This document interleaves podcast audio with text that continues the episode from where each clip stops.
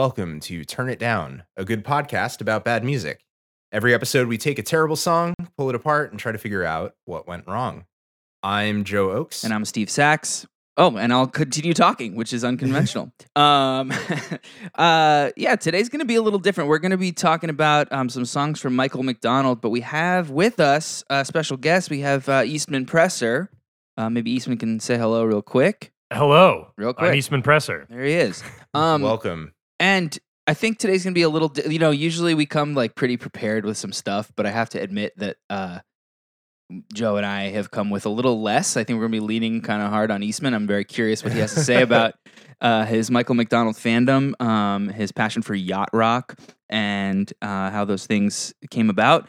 Um, but I think we would be remiss not to acknowledge uh, anybody who might be listening coming over from the Flagrant Ones community um, who has, you know, heard Eastman and I do some stuff um, on that podcast, do some songs together. Um, so maybe a quick hello to those people. And um, yeah, we were just kind of bullshitting about Eastman's journey over back from Scotland. He's home, right.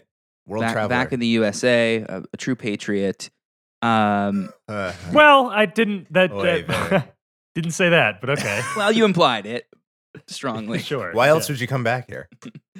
Well, yeah, I heard they were going to be uh, Are we going to talk time, about the just in thing, guys?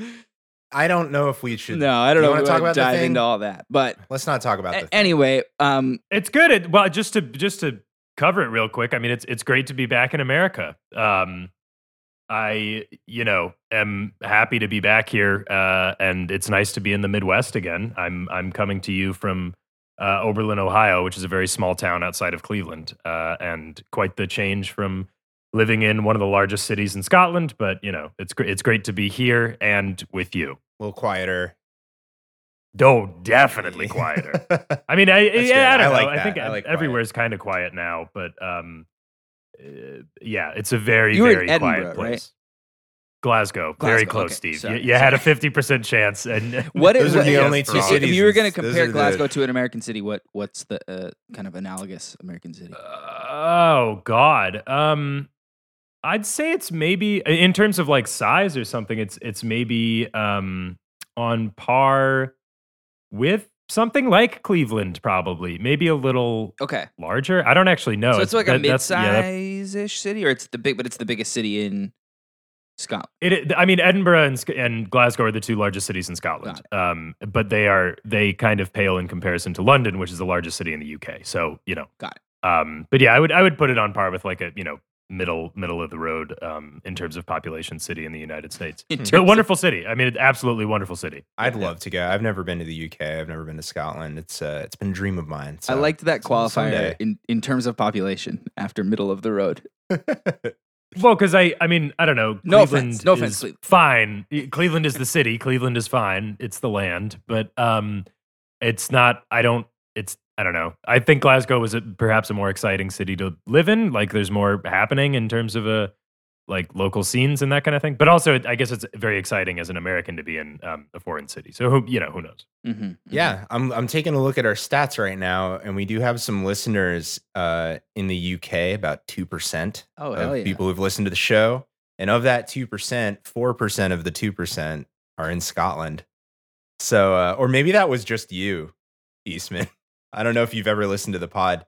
I also Could have- say, Could have been. I, I, I- don't. I, that was a lot of math for me to try to do, but it might be me and one other person. and what was know. your favorite episode? Uh oh God, you're really gonna make me pick? Uh, uh, you know, I can't. I can't. It's very personal for me. I can't. I can't. I can't pick No, I favorites. understand. It's, it's a very personal. Yeah, each one is like a, is one of our babies, and and to to have to choose between your children is hard, and I I get that as a listener, you feel sort of the same. I think my course, favorite yeah. episode is this one. Me too. I also, got Yeah. I also got to say, Eastman and I have never spoken before, other than a few texts. So it's nice to Mm-hmm. meet you, um, and I'm excited to see what we're gonna yeah, what go down this conclusions road. we're gonna come to today. So Well, yeah, I wanted to say really quick, just in the introduction, you said that you this is a, a good podcast about bad music, and you or something like that. And you also said uh, we try to figure out what went wrong. um, I am I mean, a that's little taken this- aback by that one. I mean, I feel like would, if we're going to start talking about Michael McDonald, I don't think anything ever went wrong. So Well, It's a good yeah, place I to start. Perhaps this will be the antagonistic uh, uh, angle we've been we've been looking for. well, the thing that's well, I'm curious about that because you know this is a this is a podcast about bad music expressly, and um, but you know we've covered some things that I I think it's more about the concept of bad music, and and w- what that really means. Um, you you and I are both, as I understand it, from a we've studied music. We're both musicians, composers, whatever. So it for me, it's a little bit more like I- I don't know about you, but I've kind of lost my compass on quality, and it's a little bit more uh, like I, I don't really know how to classify it. I also had to a lot of music I didn't like. I had to listen to and figure out what was good about it, so I could, you know, know about it. So I, I guess that's kind of where I'm at. I, I've lost my compass, and I'm trying to find it.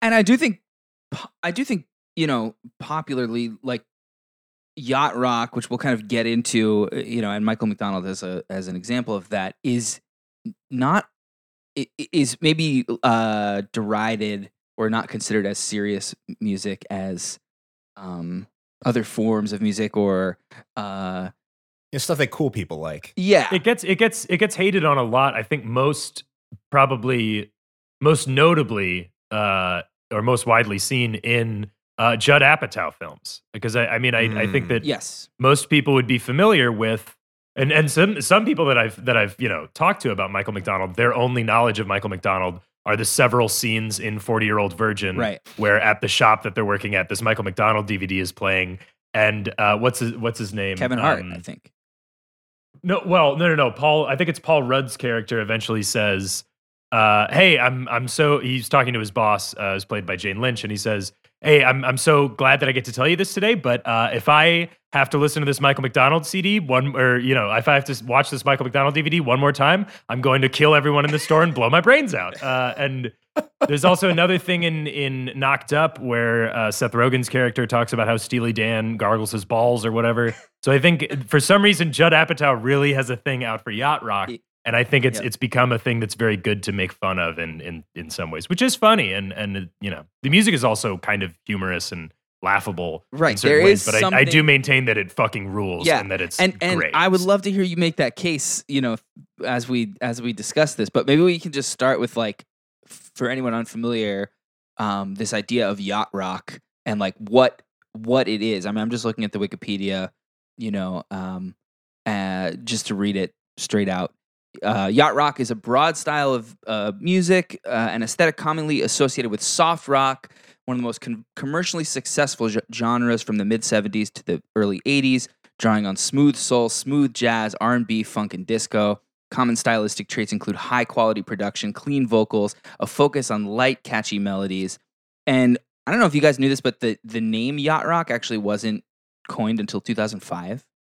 That makes sense. it's a it's a pod. It was a podcast that actually created, or did did they create it? Or I, I, I- know there's something to do with Yeah, the I think podcast it was through- Beyond Yacht Rock.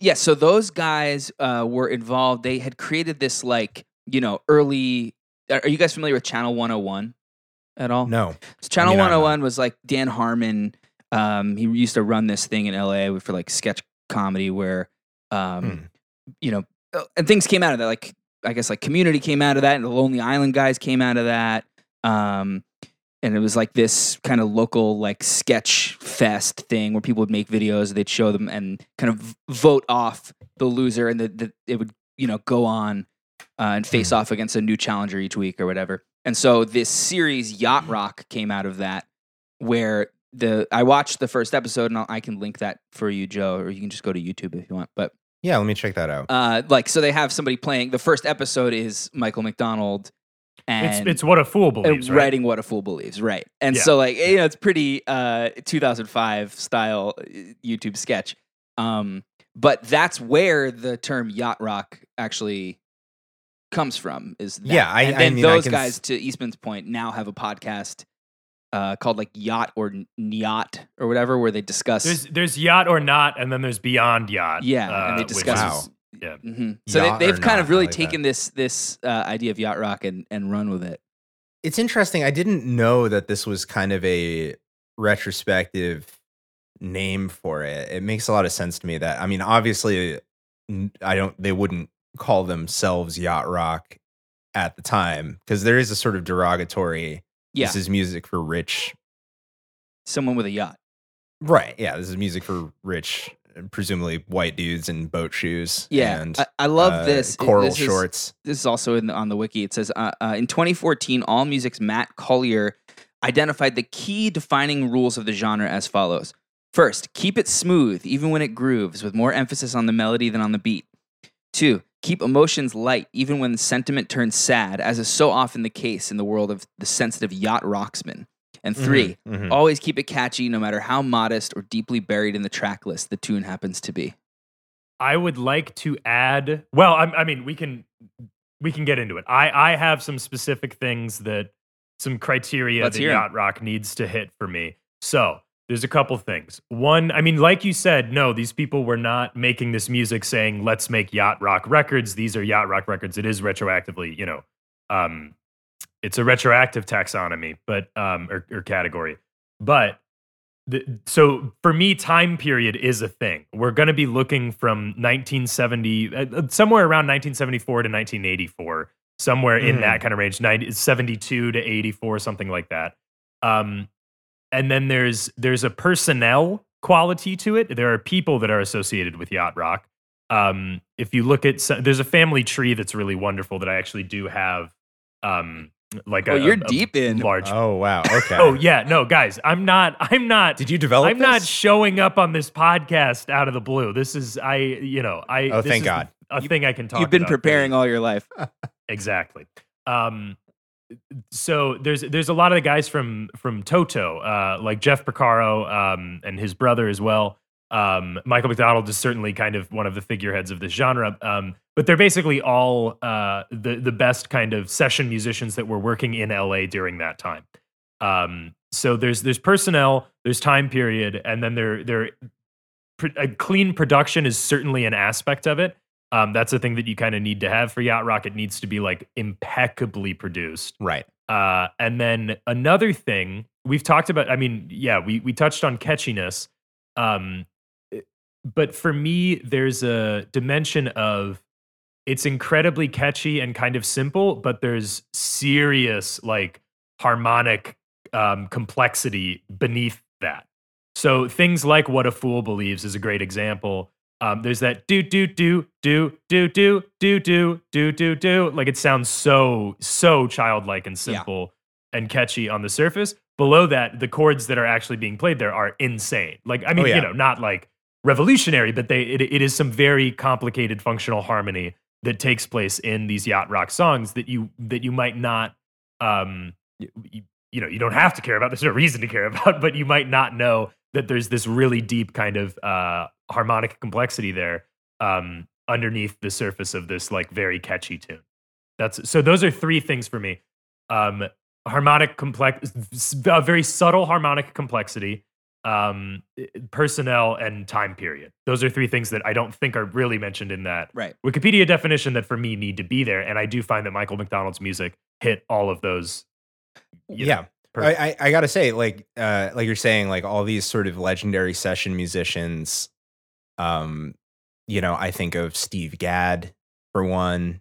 You know, absolutely, um, absolutely one of the greatest of, of all time right. Yeah, and my my knowledge of I, I I have a very limited knowledge of the actual music of the time period, things that would be called yacht rock, because this sort of smooth aesthetic and the and the just just the just the sound of the voices and all of that and just the very it, it just things without edge are very difficult for me to enjoy however having grown up learning music from the internet you you like I you know steve gadd in particular and then from that i i came to appreciate steely dan but like most of the stuff i can't really listen to that much It was not until Eastman and I started working on songs that I started to appreciate Steely Dan, and I still have to check out Ween uh, Eastman. But, um, but uh, I don't know why. Like, like uh, when I was younger, I was really into like Pink Floyd and and kind of like 70s pro it, it feels like there's a connection but or something that runs through from like the that like early psychedelic into like prog stuff into like this yacht rock thing it's like it becomes more what you're describing about the harmonic complexity beneath the these changes of like a pop song it sounds like the same reason somebody would be really into like uh, you know yes or something Yeah. um Yeah. Oh yeah, I, and I fucking love yes. I think yes is. I like yes too. I like 80s yes. I gotta, I think to Ooh. talk about that. How are you? How are you not into yacht rock? I think that like owner owner of a lonely heart, owner of a lonely heart, I would one. refer to. I would refer to as yacht adjacent. Yeah, I would say that. I there's one yes song that I really really like, and I guess both of these come down to I I recently uh last year I was teaching at uh School of Rock, and I tried to bring in things a little bit outside the ACDC Metallica kind of canon that a lot of these things did, or ask kids. And I had one, I had a couple students who were who were uh, teenage drum students. I taught drums and guitar primarily, and they would bring in the song "Love Will Find a Way." Have you heard that? This song is drum student Surely I one- must have. just out of out of the blue, and I will I will play that for you real quick, throw just that because I just love it. Um, it might be yacht rock. Actually, this is a good question. Is this yacht rock? Uh, No, you got to be you got to be careful because the that whole podcast, yacht or not, yeah, their whole thing is is listening to songs and then saying, "Is this yacht or not?" So we, Okay. we can we can dip a toe in there, but I don't I don't want to yeah. I don't Let's want to just give it a steal shot. their their thing too much. Yeah, Just this one, and I think that'll help uh, define it. There's also a great video. Um, so this is by yes It is by yes. It's it's okay. Eighty seven. So this is not really yacht rock. I just it could be you to yacht adjacent. really. I find that if if most of the criteria are met, but not all, yeah, then then we would call it yacht adjacent. that makes sense.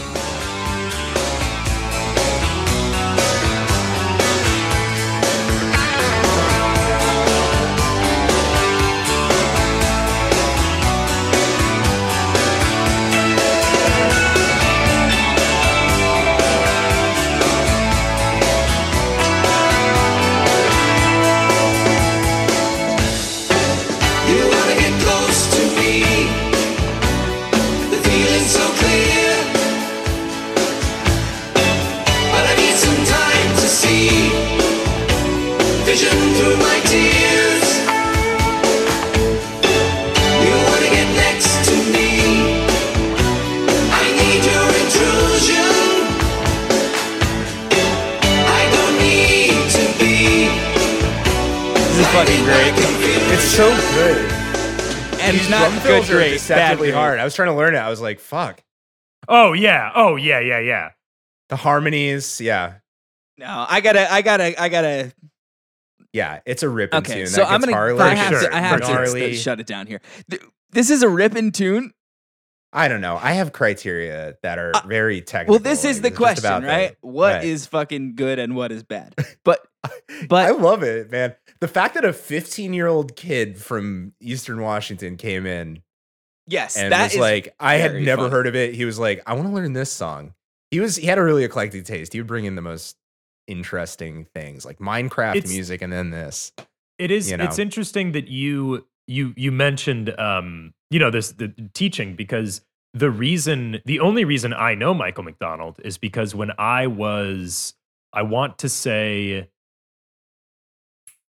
13 14 um I was taking drum lessons from a guy named Dylan Ryan uh, who plays in Man Man if anybody knows the band Man Man Oh, um Sick. Dylan is the drummer for that band now.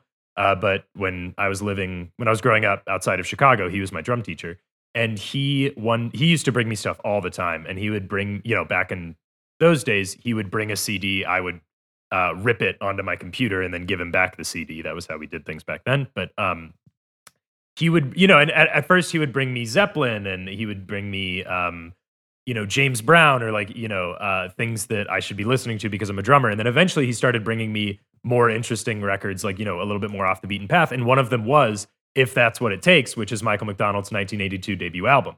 Mm. Uh, and he, I had never heard Michael McDonald. I had never heard uh, the Doobie Brothers. I had heard Steely Dan because my brother bought me one of their records when I was for my 13th birthday, but um, I didn't listen to it much. And my and Dylan goes, now you're probably wondering why I brought you a Michael McDonald record. Mhm. Uh, let's take a look at the personnel. And you know, he basically goes, okay, track one, Steve Gadd playing drums. Track two, Jeff Porcaro playing drums. Track three, Steve Gadd playing drums. Track four, Jeff Porcaro playing drums. Uh, Mhm, and it's yeah. right. I mean, like all all of the drumming on "If That's What It Takes" is unbelievable. Uh, but it, it's through that kind of education, uh, you know, my drum teacher that I learned to really appreciate this stuff because I do think there's just good, there's good playing on this stuff. I mean, yacht rock is all about like technical facility in musicians, not even d- displaying it. It's not, it's not, uh, um, shreddy. Like it's, it's not. Well, that's um, where the difference between the prog thing is, and that's kind of what I was getting at before. Yeah. and and I you know, but that brings me to a question, which is kind of like, is that all there is? And is because that's how prog always feels to me. It feels empty. It feels like there's such an emphasis on the technical, the musicianship and the sort of virtuosity that you lose any soul or anything, anything kind of interesting or spontaneous or. Um, I don't know. It's just so like Joe said earlier, like it has no edge. The edges are like sanded off, Yeah. and Mm.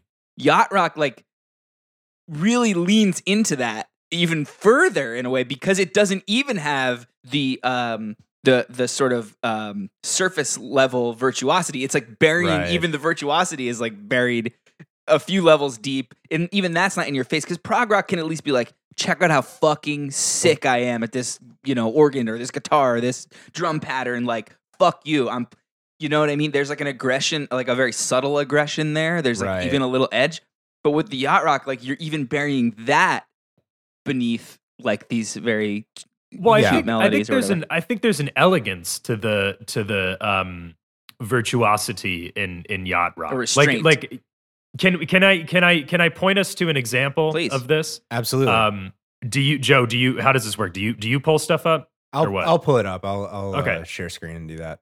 If we can listen to um to that's why on uh if that's what it takes. If it, it yeah, that's why Michael McDonald.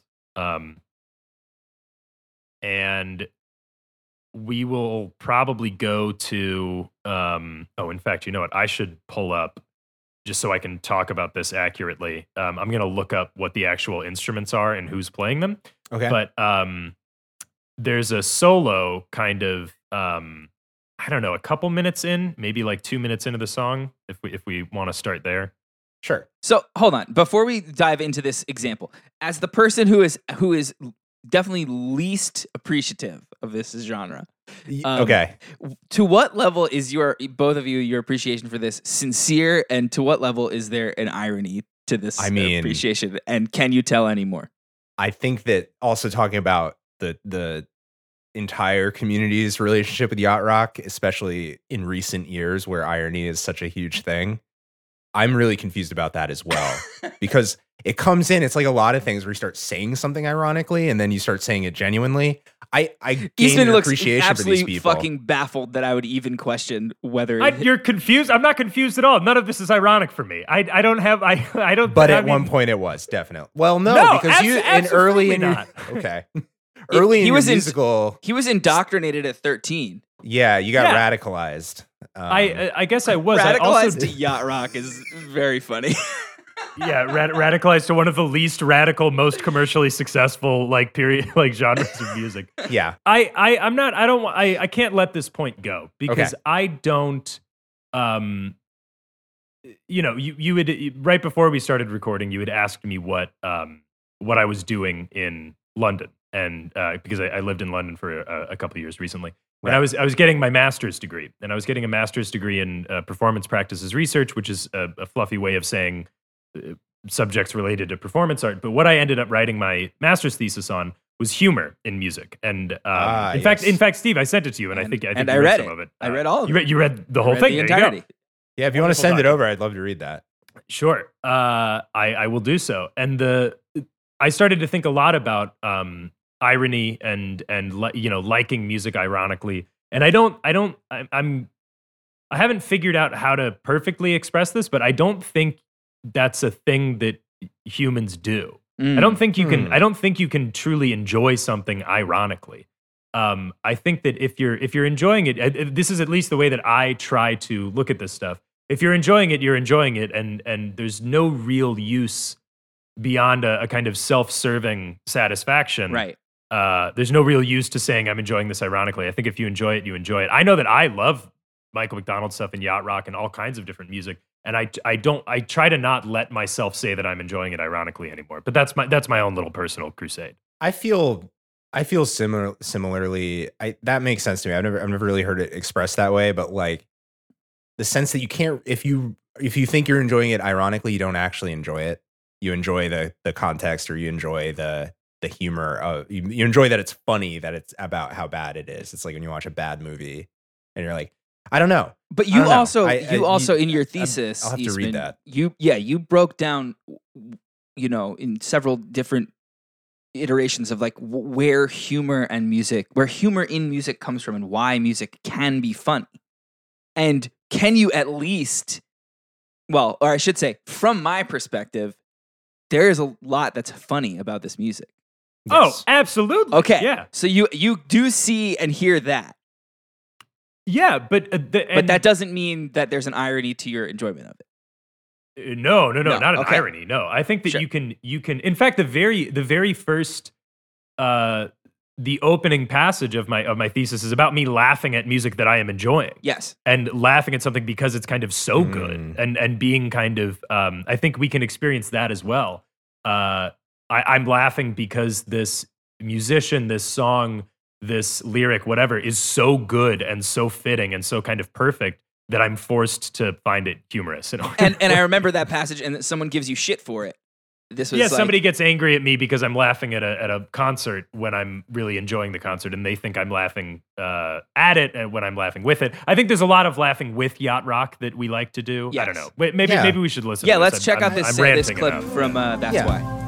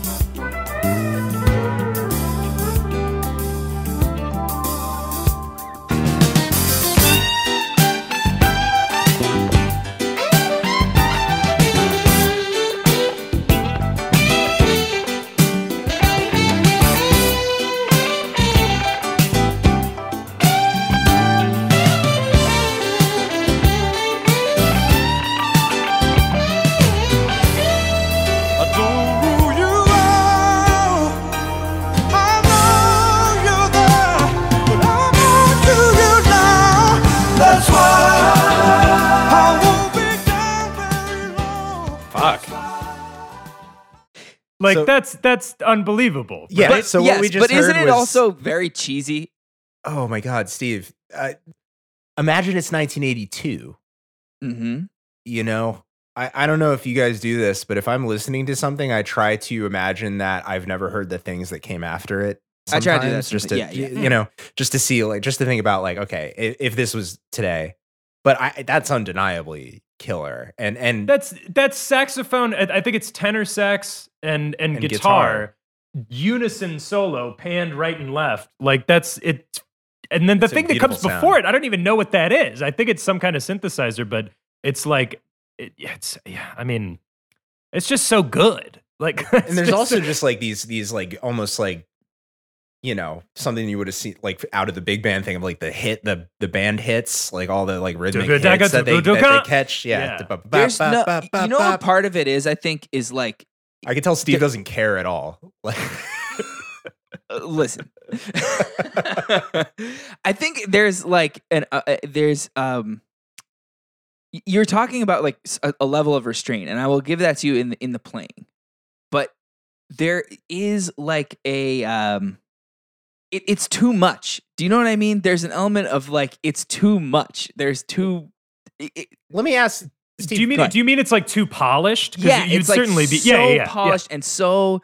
uh it, it- it's this goal of perfection that's like almost inhuman. It's commercial. though I mean, it, it- Yeah, this is not commercial, this is yes. not a band. Like that's that's the that's the very different quality of this. It's not Pink Floyd, where they're uh, like, you know, it's not uh, four people get together and say, let's let's we have this vision, let's let's make this music. It's it's not um, DIY. It's not anything like that. I mean, this is a record label, a company giving people money to make something that will then make them money. This is a product. This is, uh, you know, This is closer to like a Marvel from that. movie than like a, you know, a, whatever, a, an independent film or something like that. Yeah, or it's or it's like a It's um, Murderer's like, Row. It's kind of fast food. It's it's Yeah. this is not this is not um uh, uh, uh, cuisine like a, you know a privately owned restaurant or, or you know interesting what uh, pff, I don't know what I'm trying to It's say. It's not a David It's- Chang. It's McDonald's. exactly. Well, I I don't know if it's McDonald's. I mean, Yeah, maybe it's not Let's at least- it's In and Out. It's let's In at and Out. least give it Chipotle or something. I mean, it's not you know it's Right, come right, on, right. man. Well, I would, it's I the- would it's the equate it to McDonald's. Sorry.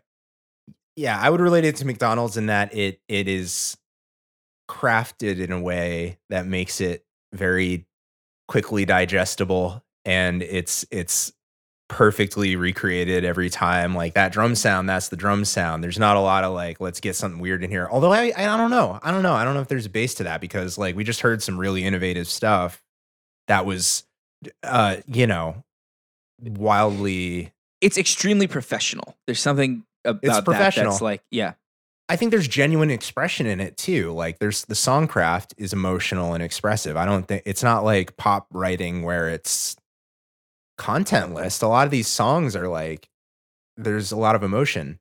The way it's emoted is kind of Well, I, I would agree that there's it's kind of like when there's like the producers going like, all right, boys, you know, uh like like there's a lot of cocaine and yachts. exactly. yeah. But like I don't know on the side of the artists and especially Michael McDo- like Michael McDonald who we're talking about here like I I think that there's a lot of genuine Well, like go to this play and- the and, yeah. play the play the very beginning of this, just the just like the first ten seconds of this track or something. All right, let's Um, check that out. Yeah.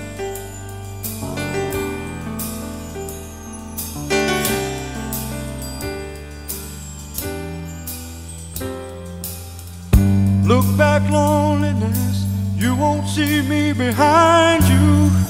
Head now, emptiness. No more leading the way. Go on, desperateness. I don't need you beside me no more. But so right there, the the this on, opening passage of this track is uh you can you can pause it, but the I think that the the lyrics are like uh look back loneliness, uh you won't see me behind you. Hey now emptiness, no more leading the way. He's like, you know, personifying these bad feelings as a as a way to kind of heal and get over them. And I mean it's it like the lyrics aren't bad. Like this is McDonald's, but McDonald's fucking slaps. Like Exactly. you can you like we That's what I'm saying, McDonald's tastes appreciate it. good. Yeah. It really does. It really, really does. And nothing else can can hit when you want McDonald's. Only McDonald's will do. Yeah, and when you Um, go to, and it's but this is impressive. this is the a further point is when you go to McDonald's and you're eating, you know, a McChicken or something and a and a milkshake. You're there's not that is not an ironic experience. You're not going to McDonald's and eating it and saying, "Ha, ha, ha, "Wouldn't it be so funny if I enjoyed this milkshake?" It's like, no, you idiot, you're enjoying the milkshake. That's so And I think it's the same thing with this kind of music. If you listen to it and you're like, "Oh yeah, this is like you know, this is kind of cheesy, but it's enjoyable." That's not irony. That's just you enjoying a thing, right, you right, know? for what I it agree. is, which is Yeah. slightly cheesy. Well, I mean, I guess it's the subject of taste. Absolutely. Like, Yeah. I, I feel like you, you, there a lot of people, or I, I used to have this this sort of feeling that uh, taste is a there is one right. Well, this is something I wanted to bring up. good and bad music. This is you- I like it and you don't. You know what I'm saying? Like, yeah, this is something I actually jotted down as we were talking earlier, and it, it kind of goes back to something we discussed with Avery on the uh, episode about Jefferson Airplane, um, where her her big thing was kind of like she was kind of raging against the canon. You know what I mean? More so than like that specific song. It was more like that specific song Yeah. represented. It was a symbol of the oppressive nature of like you're being told these are the songs that matter. These are the songs that are important. And it does feel like yacht rock is like is outside the canon, although I guess maybe it's now being I don't know, like shoehorned in there by like a newer generation of musicians who are appreciating it in the way that Eastman is discussing. But like you were saying before, you're like you were getting this ACDC stuff, you were getting this Zeppelin stuff, you were getting this hard rock stuff.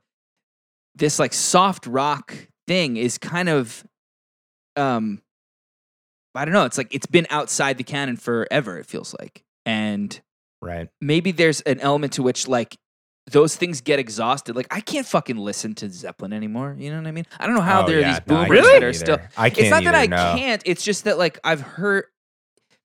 There, uh, it has diminishing returns for me at this point. I've heard it Oh, a lot I, of times. I don't. I I I feel the, um, I I feel sometimes kind of the opposite way about those sorts of things. I think that uh, the more. I mean, you know, I'm not going to sit here and listen to the same record over and over and over again. Right. But I do think that that revisiting this stuff, um, and once you get some distance, y- y- the the complexity Yes. of your relationship with it deepens. I, And- and I so agree when- with that, but I guess I'm saying I'm I'm I'm al- personally also looking for new things to dig into Oh yeah, yeah, as yeah, well. And sure. so it come there comes a time where it's not that you've exhausted all the great music or something, but you've kind of you have like a general sense of like, okay, this is the story that like that is being told over the course of these decades, or that I, I've been told is the story, the sort of the canon. And it's like, well, what's outside of that? What other what were these other pockets that were happening to the left and the right of like what is considered the main thrust of popular music? And like yacht rock is a place where there is, it seems like, stuff to dig into, and yet it's not um it hasn't fully been like mined in the same way that like the hard rock canon has been, I guess. Yeah, and I think Yeah. there's things like um uh that we had texted before about the grizzly bear thing. There was the grizzly bear Yeah. thing. There's also Thundercat who Yep. um featured Michael McDonald and Kenny Loggins on a song of his or whatever and has been like touring with them and playing some of their songs at his concerts and this kind of thing. So I think people are um rediscovering it. But that's I, I think that that kind of thing has actually been happening for a long time. I mean, there was um I, I, are either of you familiar with I Keep Forgetting? Yeah, that's I a don't classic know. hip hop sample too. At the same Yeah, time. Oh, right? oh, Uh, the Nate- song, the Nate Michael Dogg. McDonald song you're talking about? Yeah, yes, yeah. yes, yeah, yeah. sampled by Nate Dogg and uh, what is it, Regulator? I think or some Yeah. Nate regulate. track. Yeah, yeah, Sure, regulate. yeah.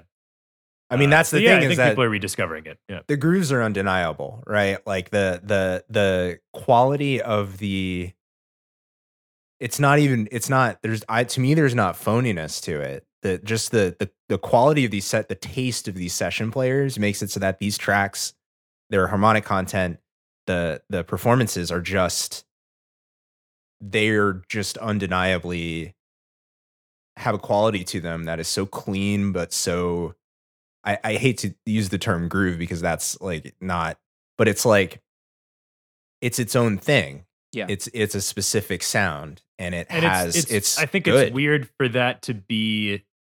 I, I just keep keep coming back to the idea of I how commercial this stuff is. yeah uh, like how yeah, it has this like great groove to it because these session musicians are so good because they're being paid to do this and are not like this is their job and and they they come in it's a transactional experience they come in and lay down Yeah. this track and to the best of their ability and get paid to do it That's what I was getting at with the professionalism angle.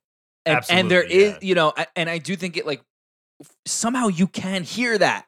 And I think that's a huge turnoff for a lot of people is like the that that it just it, it is very obvious that like someone was well paid to come in and just knock this out and go home and like they didn't think about it again necessarily or whatever. You know what I mean? They just Yeah, they came in, they they you know, they were a hired gun. They just did the thing and moved forward and and like it's not that like the performance wasn't good or whatever, but like people, fe- you can feel that a little bit, and I think that rubs people the wrong way. I mean, that makes it bland yeah.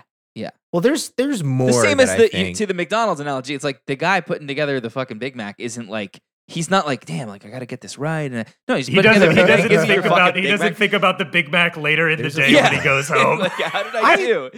I don't know though. I don't know though. I I might disagree with that. Some some people were like that reminds me of like uh there's recently like a lot of like I don't know, like I've seen tweets recently about someone asked Harrison Ford a question about Star Wars and he was basically like I don't know. I don't care. Like he doesn't Yeah. know shit about Star Wars. Right. Like the nerds out there are like, "Oh, did Han shoot first? He's like, "What do you t- I don't even remember What are you talking It's about? been I don't care. fucking years. I Fuck you. never. Yeah. So, but I don't know. I think that a lot of these, I mean, Eastman, I think it seems like you're with me on this. Like, they may be hired guns, but they also are making some, they're composing some incredible parts. Like, I think a lot of it's they come in and they're like, all right, let's, let's put this together. You're the session person. I've heard stories about, I mean, Michael, Michael McDonald in particular was not only just as an artist, but like he was a high, a session musician in high demand. He worked a lot, not oh, under Oh yeah, his it's own. on all the all, a lot of the Steely Dan stuff. Is, Yeah. he'll he'll pop in just for like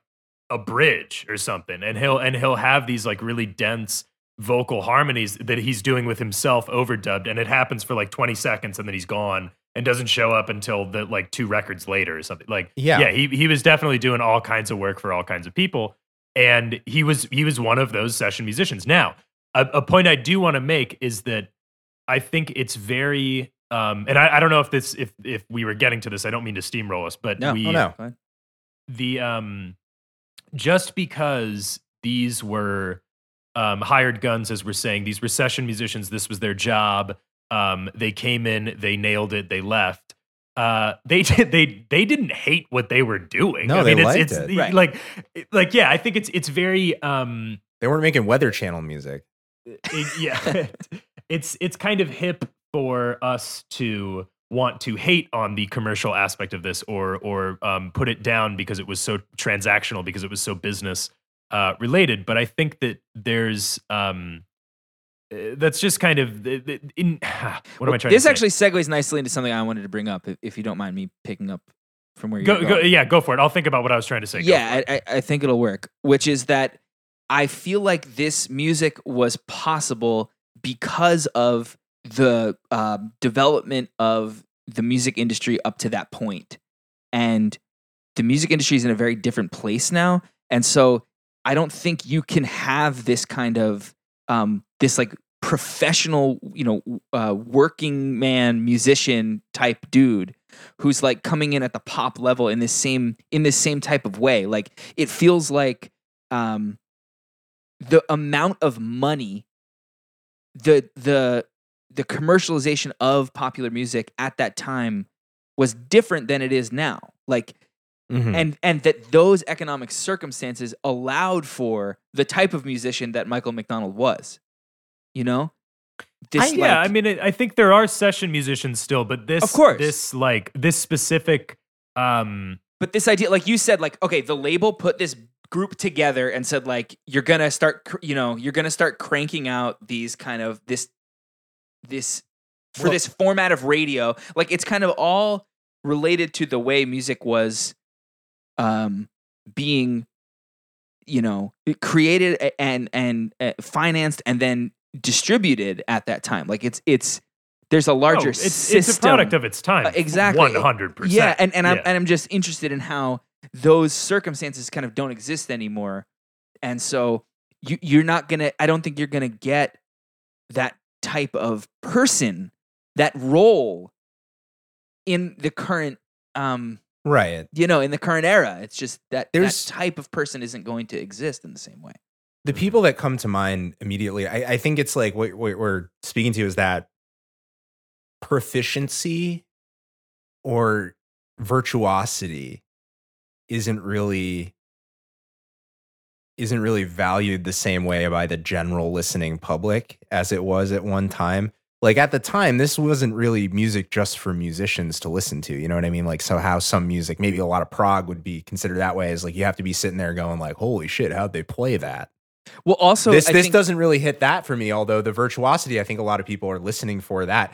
I would call something like Steely Dan or, or some of the other Michael McDonald stuff. It's like the whole band are ripping session musicians. They're Yeah. ripping tasteful session musicians. Like Also, I I think that it's it's possible that uh, just to answer your question, Steve, you were saying uh, I don't think that this kind of a character, Michael McDonald, or or this kind of way, this climate for session musicians doesn't is not happening today because of the differences in the music industry. I think I think we're still seeing the same principles be enacted in some ways. I like I think about um, hip hop and certain rappers being featured on certain tracks or certain producers of hip hop. They say we got to bring this guy in. He would sound really great on this. Kind of thing. You see Mm. that in features. I think maybe somebody who knows more about hip hop would be able to speak to that more. I think your point about producers is right. That's where I Yes. was going to take it next. Yeah. Is that Yeah. at that time you had these these big time session musicians who would come in maybe under a producer and work for these guys. But now, if you're a good enough producer, let's say you're like a Mark Ronson, I don't know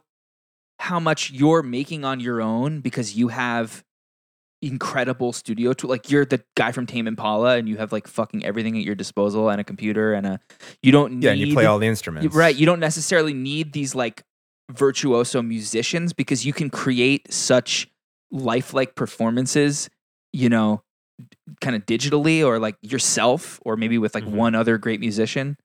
Um, Yeah. or like Ariel Yeah. Re- Rec- Ariel Rechtshaid, I can never say his name. The dude who Yeah, does like the Vampire yeah, Weekend stuff. It makes me all think of him. Like I think Blake he's like a Mills. fucking incredible producer, but he works with like a very small group of people, and it seems like he does a lot himself, from what I can tell, or with a Yeah. small band that he's working with.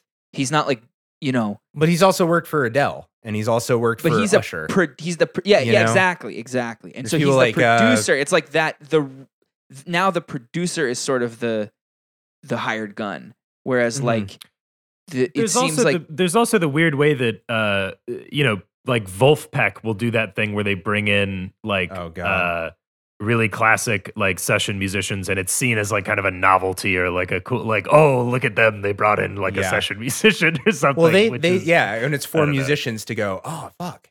You yeah got- oh they you- got that guy to be on it whereas yeah. at, at this time back in like you know um like when it, w- that drum solo thing from aja i don't think anybody was going like at that time i don't think anybody was going oh my god did you know that was did you know that's wayne shorter right. like Right, yeah, it is, yeah. and now we can look back on it and be like oh my god that was wayne shorter but i think that But that, that maybe. wasn't I don't, I don't know i don't know Well, the It- thing with- I think I mean, the- right. It was like it was for the pr- they were making a product, and it's like in Yeah. retrospect we appreciate things about the product that eh, it can, at the contemporary time they weren't.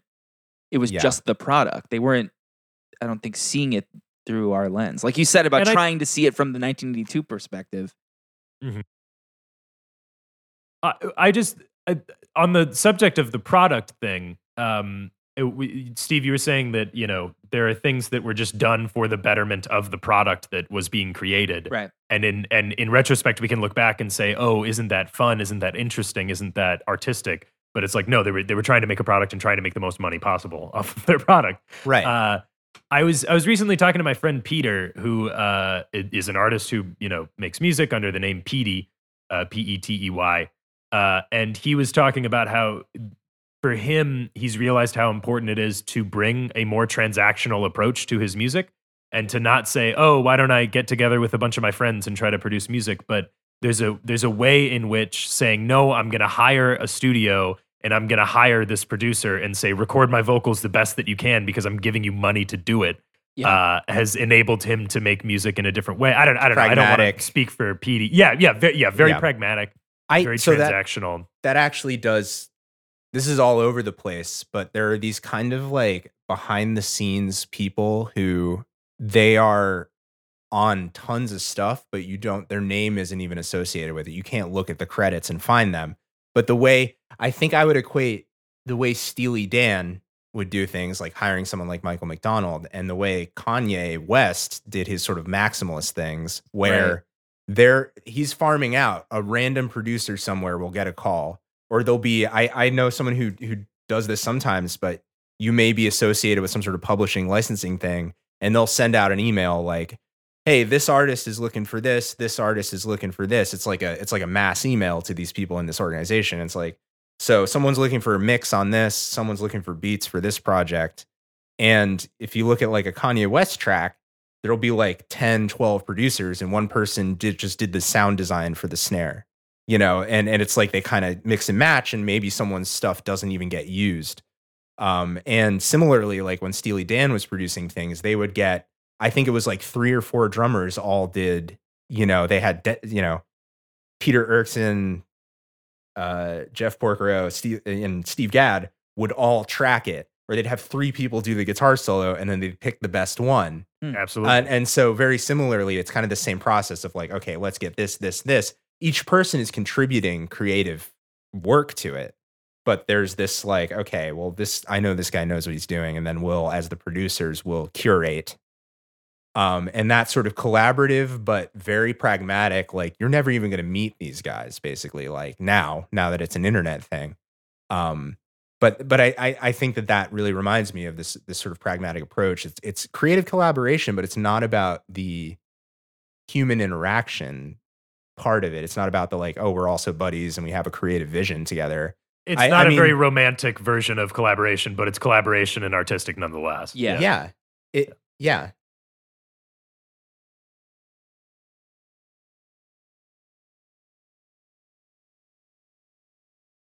Another thing that kind of strikes me about this is like like I was saying I was just thinking about like what are the modern equivalents of this or like what is the you know what what is similar where, where is the type where is the Michael McDonald type now you know who is that in Mm. our world and this is like a thing uh, I've seen a couple people write about this I think like Chuck Klosterman who I talk about a lot on here but like there has been and when we can discuss why this might be but there has been a decline in the sort of like 30 plus or 35 year old plus white man making music in the popular imagination like Yeah. someone like Bruce Springsteen was like in his mid 30s during his like peak in the 80s it's insane to imagine like a 35 year old white dude being a pop star now you know or being um kind of yeah just like being occupying that like like the closest thing is sort of like a Justin Timberlake but he's like on the backside of his career.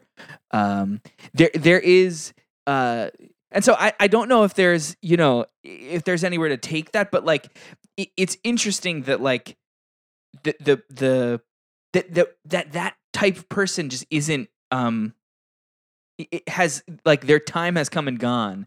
And Outside of outside of the world of country music. outside of the world of country music, that's a good point yes Yeah. country music and also I would say like in the in the sort of uh indie rock world for audiences of the same demographic. yeah Like people like uh the National come to mind. hmm You But know, they're not very pop stars. technical I mean, exactly, right. they're not on the radio Although, like recently Aaron Dessner worked with Taylor Swift on the latest Evermore record. I, I or or um these folklore or evermore whatever they're called I Yeah. swear to God, you gotta watch the Pond Lake sessions, Jack Antonoff and Aaron Dessner. It is comical. It is like begging for documentary now. Fred Armisen as Jack Antonoff. I don't know who would play. I think Bill Hader. probably. Bill Hader would do a great Aaron Dessner. It is one of the funniest things I have ever seen. And it is like that's that's kind of to me, that's where they're at. But there's a they're not the stars no yeah you know, there's like a, a, a and to be clear, I'm not saying this is a problem. I'm just it's merely an observation about you know the changes in our culture generally and who who you know uh, yeah Who's in I- the I- spotlight? yeah well, some exactly people exactly were excluded in a lot of ways, but Yeah. I mean, there were just so many different. There's so many different scenes. People Eh, weren't totally. exclusive, but you wouldn't see you wouldn't see a na- uh, you know someone like this making smooth, uh, you know, music. un- unoffensive, you know, not unoffensive, but like relaxing, unpolitical totally non easy to listen like, to.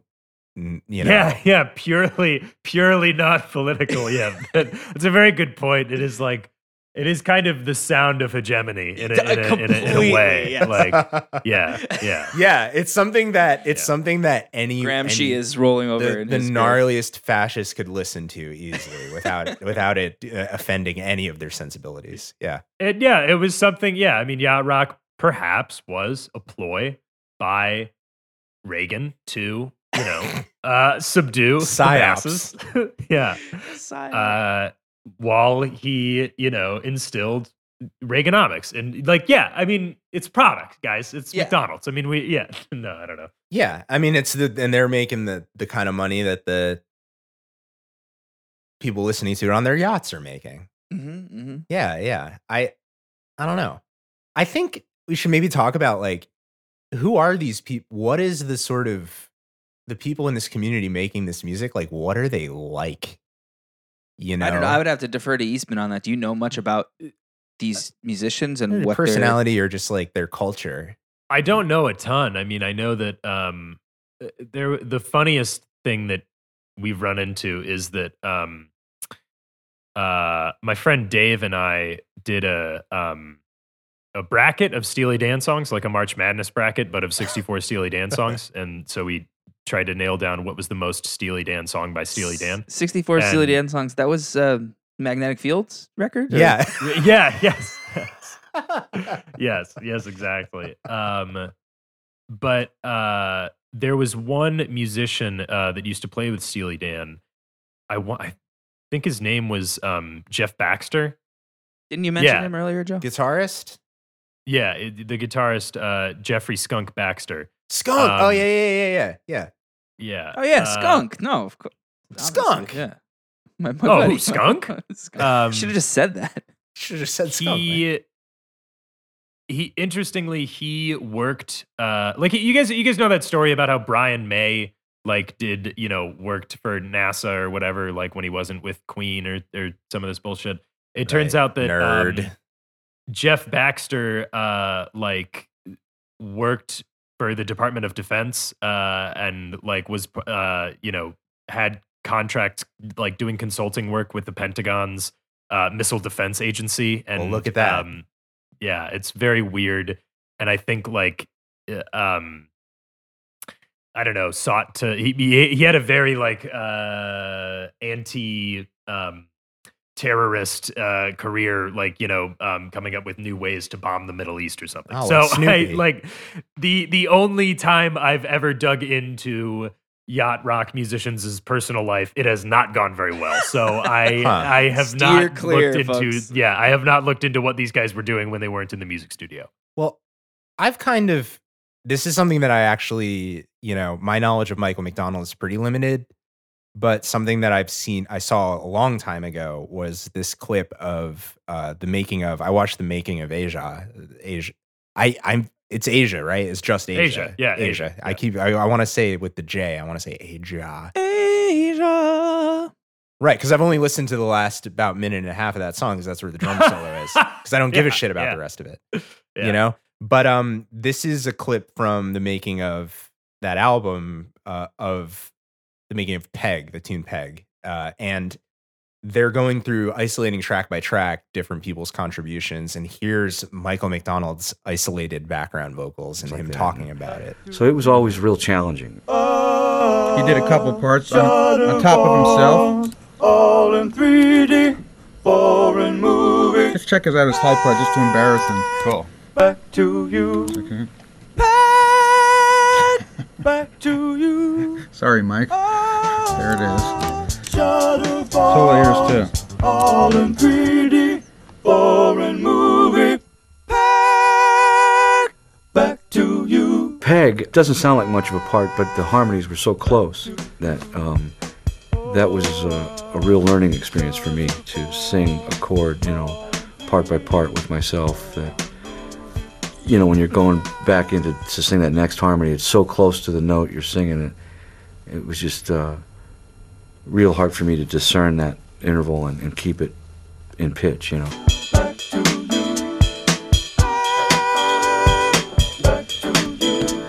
We had a pretty specific idea about this, uh, how these background parts would work and the sort of swing band rhythmic approach and how we wanted it phrased and so on. He's doing, doing like he's doing like these really nice like, mo- like modal clusters. Yeah, I did not realize that was him. I've listened to that song plenty of times. I didn't know that was Yeah. him on there. I thought I- that was a group of women, to be honest with you. But that's that kind of subtlety. That's Yeah. that he's not, you know, he's not out there, s- you know, singing his ass off right in the middle of the mix. It's this kind of, you know, subtle virtuosity that I think is so anthemic or uh not anthemic. Anthemic of yacht rock? I don't know. It's a subtle virtuosity that's that's Endemic? widespread in yacht and endemic. I don't know. Whatever. It's a subtle subtle virtuosity that's pandemic in yacht rock, and and that's uh, what I think is so important. Endemic 2. It's endemic 2. But neither here nor there. Go ahead. Yeah, yeah, yeah. Corona. Yeah, yeah, yeah, yeah, yeah, yeah, for sure. It's the virus that infected yacht rock is virtuosity. um, Subtle I- virtuosity. ah! I mean, like, Got me. Yeah. uh, you were also saying we we were watching this clip, uh, you know, with with uh, Michael McDonald speaking about the experience of working with Steely Dan, which I've heard a lot about the, degree of perfectionism. I, I remember reading an interview with Peter Erskine, the drummer, talking about uh, they they performed to a click live, of course, and he was like having trouble, so he bumped it down. I think it was either one or two BPM, and then after the gig, they went up to him. They were like, "Did you change the tempo on that one tune?" And he's like, "Yeah." He's like, "They were like, never do that again, never do that again, ah. or we are firing you." And so it's that level, but like, it- and you heard him saying, like, you know, they're they're like a lot of vocal producers do to this day. They're going like, okay, on this word, I want you to scoop into it this way.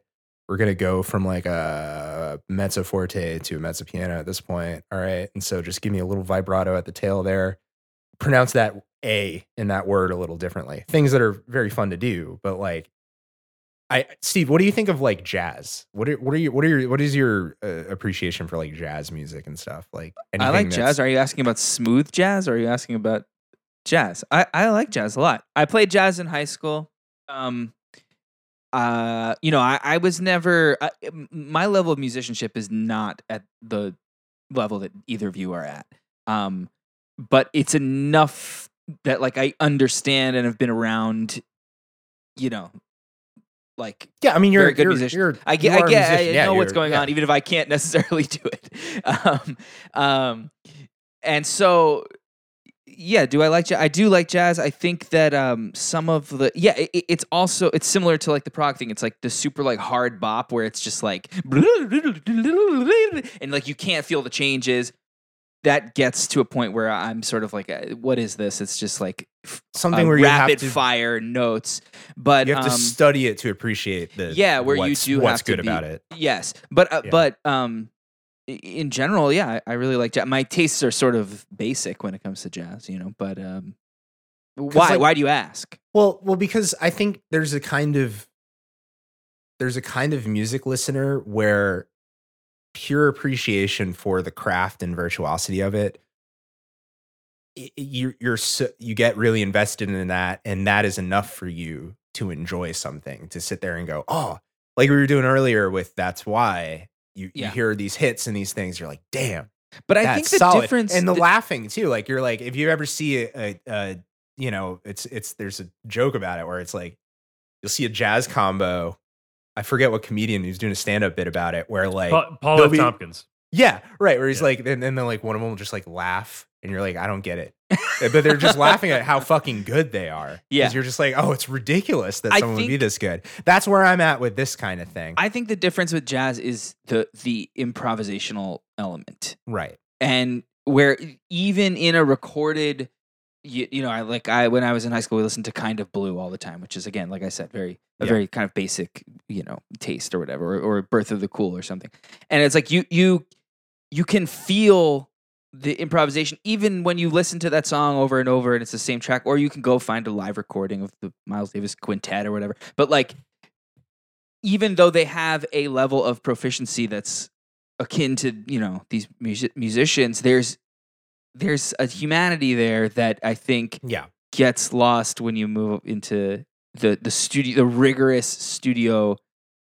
musicianship you know? Right. Um it's express the expression of it the ex- yeah like there's so much fun like i think of like another record i really like is like headhunters the herbie hancock Mm-hmm. okay. Headhunters. yeah yeah. And like I would connect that, album with this. is like so it's just like so full of life and like there's like this exuberant quality. It's just so yeah expressive i guess. Even though i know they're improvising and they've played the song a million times and it is virtuosic there's just like so much life bursting out of that record.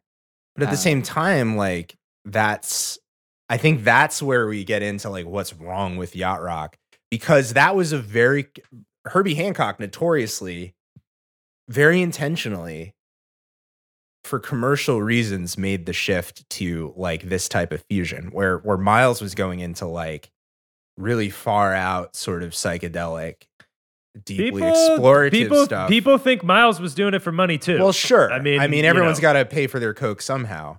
Yeah. But uh, you know, Herbie's fusion was a lot more accessible in a way. Yeah. like you know, Yeah. fucking Definitely. chameleon and Definitely. shit. But like the difference there, yeah, I think what what we're seeing is that there's a lot more like edge to the the type of playing and the type of players where it's not like, and we also got to sand it and smooth it with the finest grit sandpaper we got and make it just purely like that kind of thing where it's like, were you not on the click? The other thing I want to talk about is like Michael McDonald, the person, because when he came on and they were he was talking, you were like, look at this fucking guy. Which, Yeah. fine. Yeah, he looks like he's wearing like a denim shirt over a gray t-shirt. Like he looks You know, like he walked like out of a he- he- Walmart and they were like, "Hey, buddy, can we just chat with you real quick? Can we just?" D- d- clearly he washes his hair with bar soap. You know what I mean? Like it's just like he's a he's just an older dude. Yeah. Yeah. And this this making of documentary was was a lot later, you know, but but at the same time he's always kind of had this sort of you know, he's like an every everyman kind of guy. Like Very he's much so. he he, Oh, he would have a sailboat. You Yeah. know what I mean? A vacation for him is on a cruise ship. You mm-hmm. know, he's been Although I do have for a I do have a quote years, from you know him I mean? about yachts here. Someone asked him if he Okay. owned ever owned a yacht. He said no, but I thought the series Yacht Rock was hilarious. And uncannily, you know, those things always have a little bit of truth to them. So it's kind of like when you get a letter from a stalker who's never met you. They somehow hit on something, and you have to admit it's pretty intuitive. That's So great. he, he he he knows he knows who he is. I guess. yeah. No, yeah, I- he he he wears vests. totally. I i was looking him up because i was curious like is there some sort of crazy ego behind this guy like a lot of people Right. you know? And he is like the music just a gentle i think a big part of why he was so successful on top of like his very bizarre style of singing which we got to talk about at some point but like he is a like they say is like in the studio he's a good hang Right. you know, he's a chill dude, doesn't seem like a hard partier. And you know, I in an in an era dominated by just some of the wildest egos, I kind of want to check out two Yeah. Please. different interviews. Um, and here's a here's a great one with Dick Clark. Dick Clark, who's one of the most annoying people to me. Some of that applause with Michael McDonald, if you will. You stopped applauding. See, he got his cue. So many, especially on award shows, you watch people and they're applauding, they're nominated, and they win, and they're still applauding for themselves. How are you, sir? Very good. Very How long does it take to make an album like this?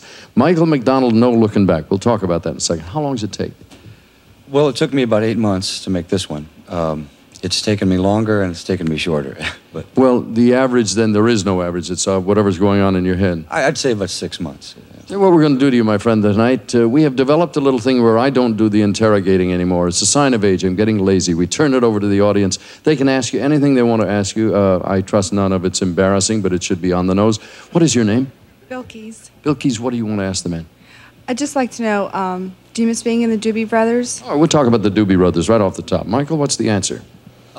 Well, yeah, I do sometimes. Uh, we stay in touch pretty much. Uh, not as much as we probably should, but we, we do talk to each other a lot.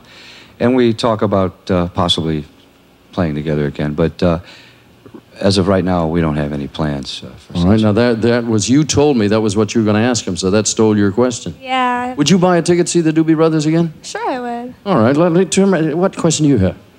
Um, through all the things you've done, what are you most proud of?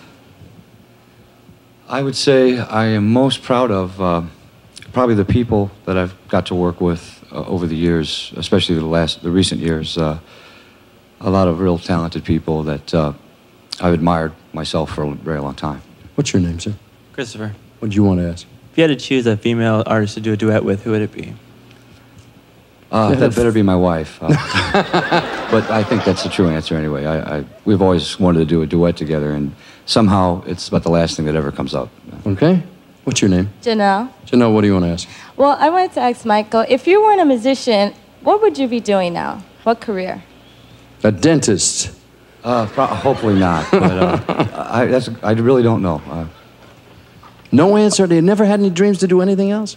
I- you know, I never did, and I, I've thought about that question, but I have yet to come up with an answer. All right, what's your name, please? What a what a what an elusively nice man. Yeah. Right. So that's I just want to like that's his that's the spirit of him, and he's just like you can't you could throw anything at him. I feel like you could straight up insult him, and he'd be like, oh well, you know, I that's why It's why just- did you say that? You know, Just like he's ca- just like yeah. he's just like there. He's just like there's no ego. And I think that's the thing about him that I really like. But but at the same time, in the music, you hear that there's no. It's not about themselves other than like their feelings. Like I'm a man with feelings. You know, it's not about like fucking like yeah, and I'm this guy and like look at me. You know, it's art. It's not overly raw or overly um the, like I mean it's weird because you I cringe sometimes when music like a, a friend of mine um listens to a lot more like hardcore music than I do uh or, or like uh you know like screamo and um like deathcore and and this really like overtly violently expressive music. Something like that like that really raw um emotionality or you know raw emoting would never happen in a kind of yacht rock context. It's too um peaceful i guess or, or, or um yeah I, I don't know there wouldn't be I mean, the idea that of someone- inoffensive inoffensive Nothing the idea can someone offend screaming people, over yeah. a yacht, yacht rock track is very funny to imagine. yes yeah Oh, I'd love to hear that. Uh, just just quickly on that clip. I mean, to my earlier point, um, you know that that audience in the Dick Clark thing appears to be people in like I would say their late teens, early twenties. Would you guys agree? Yes. And well, they select the people who are going to ask questions, and I think it's to Sure, but like the audience sitting there. So the implication is like this show is being watched by young people, probably under 25. Mhm. Would would we agree? I would I would think so. Yeah. And Michael McDonald is sitting there, you know, full head of gray hair, gray beard. Their dad. Yeah, basically, yes. And and I'm just, you know, it's interesting to think like that is that does not seem possible right now. That like Yeah. a bunch of like late teens, early 20s kids would like know the career of a pop star in his 40s probably. It's just that's wild. Yeah, uh, It's yeah, I think you're right. The right. music It industry's doesn't- yeah. changed. Yeah. Yeah. And I mean, and that's the thing, like uh, Dick Clark, whose show that was, who was insufferable, like literally just like had something to say between everyone's thing. He's trying to like crack jokes, and like people are just like, he'll come up to the person, like, you had a question, and like, yeah. And then he'd like pull the mic back and have something else to say. And then he'd be like, all right, Mike, now answer their question. Yeah. Uh, how about this? It's like, I hate that shit, man. Oh But my what a- God. but, but what he a- like, he started out, sorry. Yeah, I was just gonna say, what a fool believes was a number one record. It's not like he was just like a guy in the around. He is a number one record. Like and He's a youthful people, young people are the people who are buying records a ton, right? Who's Yeah. going to go out and buy records? Young people, you know. Mm-hmm. Later, they ask him like, "What was the last record he he bought?" And he's like, "Oh, I bought two copies of the latest Phil Collins album." another uh 35 Older plus. white dude, Yeah. yeah. Um, but he's just so ch- like He's chill. relaxed. Yeah, yeah, yeah. In initially, Dick Clark's like bandstand thing that he did back in the day was like young, edgy artists who were like offensive, trying to intro- introducing them to maybe an older audience, but also the youth. So he's like this older guy who's sort of, all right, let me, uh, and then let's watch, let's watch the young kids with all their crazy stuff. And now here we have this inverse of like he has a young audience. And we're, we have this older musician, and everyone's actually interested in what their deal is. Like it's it's it's it's it's fascinating. But like now today, Michael McDonald has sort of come back in a in a almost a meme kind of way, like a meme type way, where he's worked with Thundercat recently, and I guess He much like uh, our previous DeMarco. subject. uh, He much like our previous subject, uh, Elon Musk has become more meme than man. I guess. Ooh. I just wanted to tie that back. It's always good to you know uh, uh, you know tease our previous episodes to any new listeners who might be. Mhm. Those are Yeah, bus- you that's probably a go back and business listen. a business decision, my friend. Right, right. Um, but Eastman, I think a lot of these musicians today, similarly to to to how I think we feel about him, the- he people grew up learning music. Someone like Thundercat have a genuine appreciation for his musicianship, and and then I think combining that with this personality that's just like he's just smooth and easy to work with, and like I don't want to say with it, but like he's not trying to present anything. Your point about ego, like yeah, there's not an ego there. ego. He also just understands who he is. Um, he's also like he's i mean he's aged uh well and i don't mean you know physically or whatever i just mean that there's not um hi- his ass has not been canceled yet, and he, like, Well, he, yeah, like, he's right. you know he's not a bad guy and doesn't seem to be a bad guy, and yeah, doesn't seem there. You, you don't look back on how Michael McDonald behaved 30 years ago and say, "Oh my God, can you believe he acted like that?" Like, Yeah. he's always been him, and he's always been real.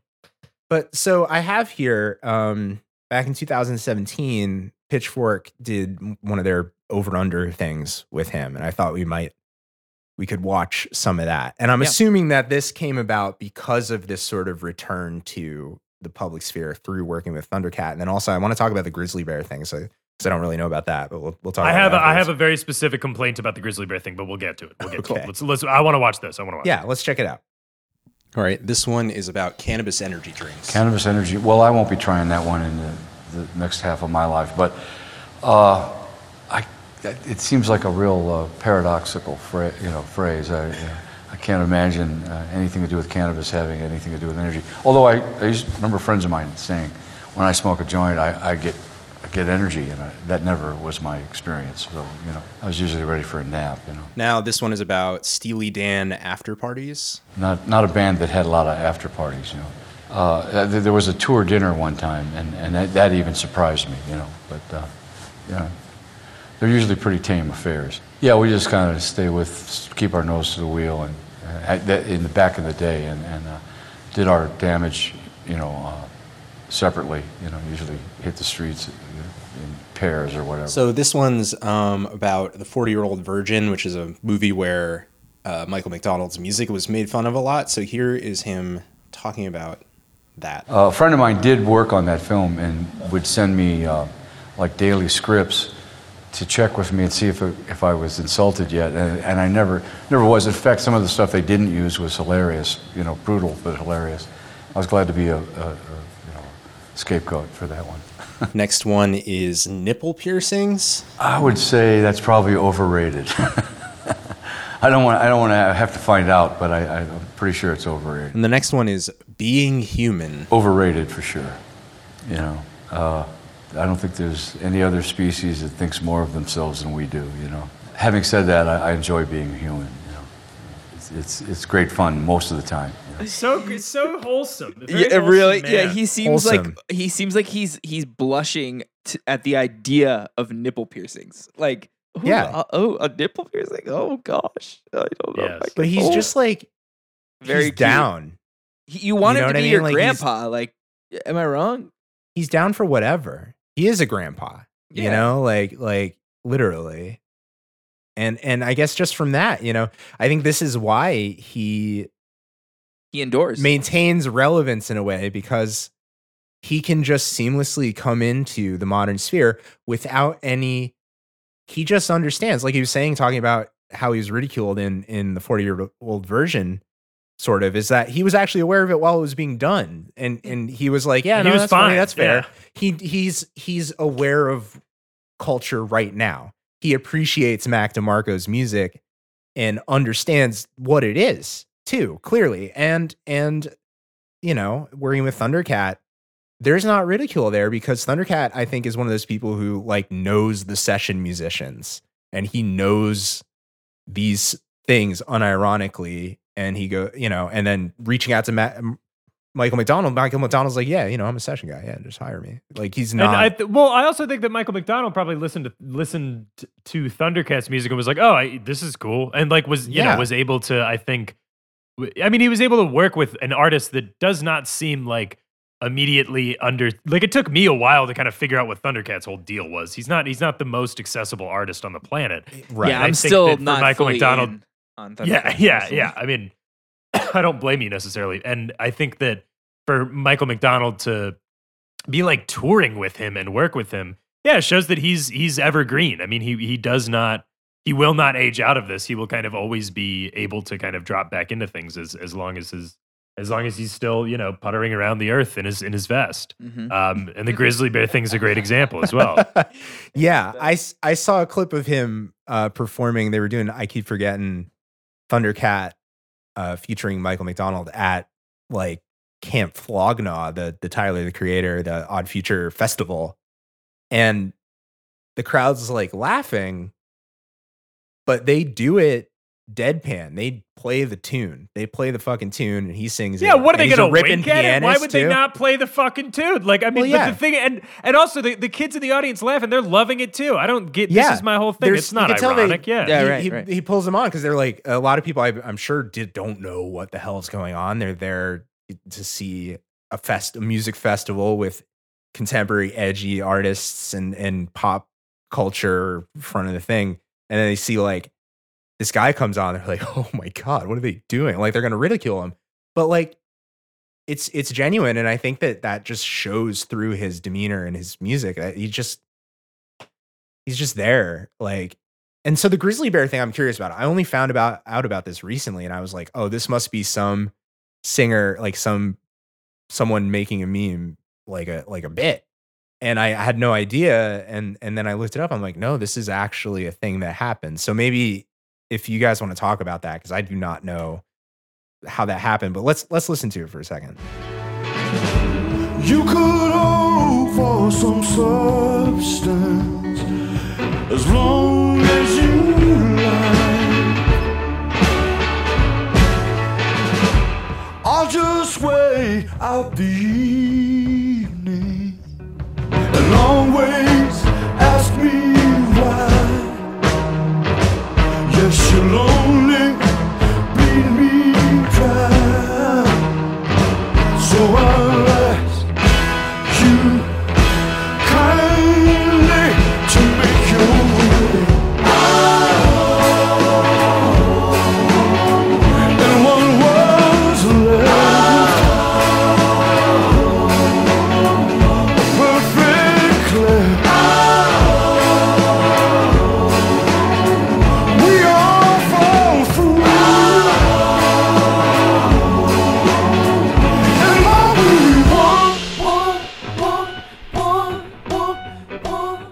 wait, hold on, hold on, pause. Okay, gold, gold. Fucking here's, great song. Here's my problem with this. Uh, my problem with the Michael McDonald version of "While You Wait for the Others," there is not enough Michael McDonald. There's a lot of Michael McDonald though, dude. no, there He's- not No, there. Okay. That's, that stuff. The ah, They left the old harmonies, right? Yeah, that's not That's him. the old stuff. Why wouldn't you like we heard in the peg clip? Like that's his. Oh, he would have. I, I thought. Yeah, I would've thought it was crushed that. him. That's what I'm And it's saying. He would have destroyed that. Why are you? How are you gonna be? In how are you gonna get Michael McDonald into the studio to do the lead vocal and not let him do his shit? Yeah, on yeah. They could have left Ed Droste and just had Michael McDonald do just the harmonies, and it would have been cooler. Oh, that would have had that that on the original insane. fucking track. Yeah. Right. I, I, I think we we were talking about this like before we did the pod. Like we were texting about it a little bit, and like I had found this, and I I I was like, this made me like this song because I was just okay with Grizzly Bear. I feel like I have a similar relationship with Grizzly Bear as as Steve you were talking about with with um the yacht rock canon is like you can appreciate it. I appreciate it, and I appreciate this the songwriting, but something was a little too tame and a little too uh, like pure. I don't know. It's hard to explain. It never really did too much for me in the in the emotion world. Bit I've gained a greater appreciation for Grizzly Bear over the years, but I'm listening for different things now. I'm listening for the engineering. I'm listening for the craft Mm-hmm. Yeah. of it, and the performances are killer. The the drum part on on some. Anyways, you know, there's just like little The things where I'm homie, like, oh, uh, the drums on that one track are gnarly. You know? the drummer had the so earlier I had talked about Dylan Ryan, my drum teacher. After Dylan Ryan, I studied with a guy named Joel Spencer, who also taught the guy from Grizzly Bear. Oh wow. Uh, and I, um, Joel had uh, Joel Spencer had not heard Grizzly Bear. He knew that one of his students was in this band called Grizzly Bear, and I played him two weeks. Uh, yeah, that that's the you- part. yeah, the like there's this whole like broken triplet thing, and Joel just goes, "Yeah, I taught him how to do that." He's like, "Yeah, I, I, I'm, tell, I'm telling you." He came to me asking for like you know triplet ideas when playing funk music, and I was like, "Well, here's the thing you can do," and and you know splitting it up so that the downbeat is on the hi hat, and then the the two other triplets are on the snare drum, the and he was like, "Ah, I showed him all that kind of stuff, and so I guess he just uh, ripped it off and put it in. there. Wow. But you know, it, it sounds good. It sounds good. It sounds great. So It's my thing, My but yeah. I'd, story. I'd say like you should seek royalties, but I remember reading an interview where they were talking about how you can't like they're not making they're making like a normal living. Oh And yeah, that was a even brutal article. I remember. Yeah, did you read that? Yeah, they're like a bummer, man. bartenders, which is insane.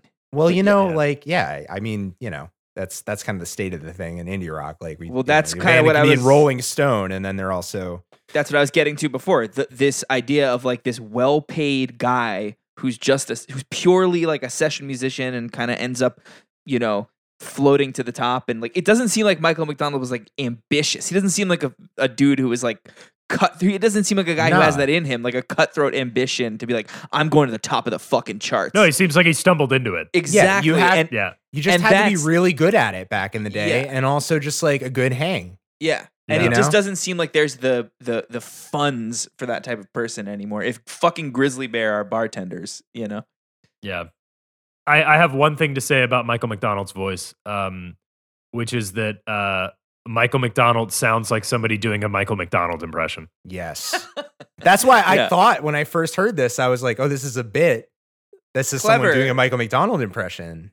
Yeah, uh, and I, I I think his voice is incredible, but but he always does sound like someone doing a Michael McDonald impression. Also, we don't let's not listen to it. We we shouldn't listen to it, but but at the towards the end of this one, I mean, he j- the king goes off. Oh yeah, that's the part.